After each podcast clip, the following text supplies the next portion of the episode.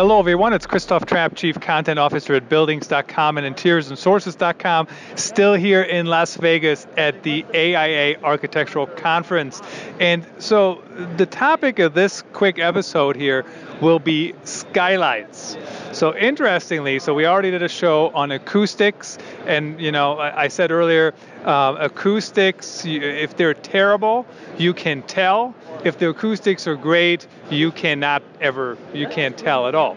So I'm actually standing here with Mark Brink, and he's with Velux.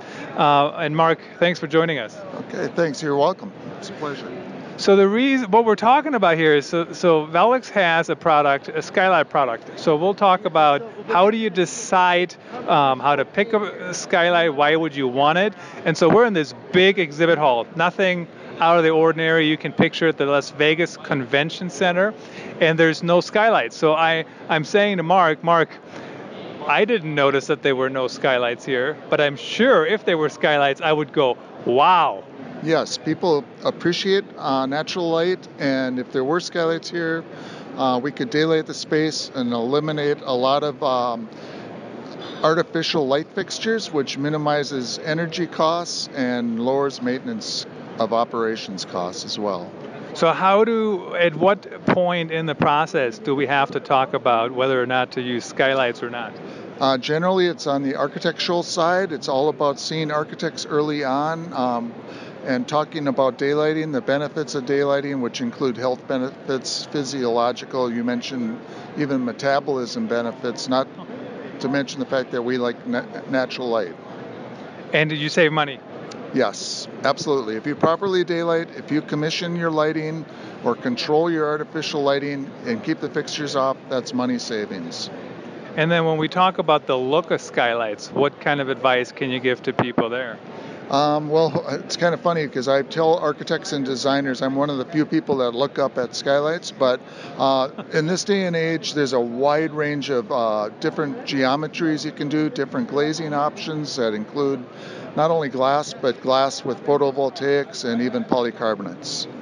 And I'm not sure I've ever noticed the actual design when I look at a skylight, but I do definitely notice look at the light. Right. Yep. No, we feel good about natural light. Definitely feel good about natural light, and that's what skylights bring into your space. So is this only for new construction, or what can people do if they have an existing building? Um, you can retrofit. You can cut in skylights. You can. Um, sometimes you might have areas that are really tough to get to, and you can look at sun tunnels.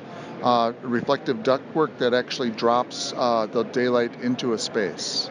How would it ever come up in a retrofit? Like, why would it come up for people that they might want to do it? Um, if they have an existing skylight and it's 30 years old, they might have seal issues, they might have um, glass issues.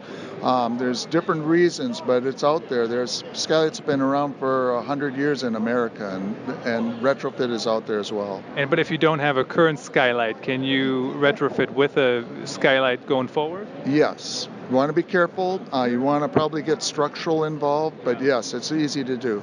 And how would that scenario, how would that ever come up? So if I have a building owner, how, how do I get that building owner to even think? I mean, I didn't even think about that until I walked by here and saw your skylights, right? I never said, oh, there's no skylights here. Well, who has skylights in an exhibit hall?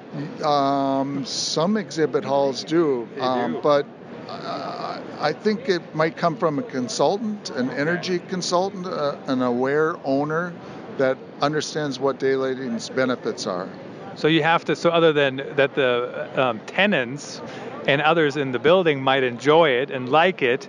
Uh, once we put the, the, the, numbers, we crunch the numbers, we might find that we can save money. Yes, and I'll tell you, um, a lot. There's studies that prove that uh, it increases retail value when you add daylighting. Just eh, because it looks nicer too, or no? And it feels better looks nicer, feels better. What else can we say? Mark, thanks for joining us. Thanks everyone for listening to another episode of our podcast. If you're listening on iTunes, Spotify, Google Play, etc., check us out on buildings.com and interiorsandsources.com. Christoph Trappe, still from the AIA conference in Las Vegas.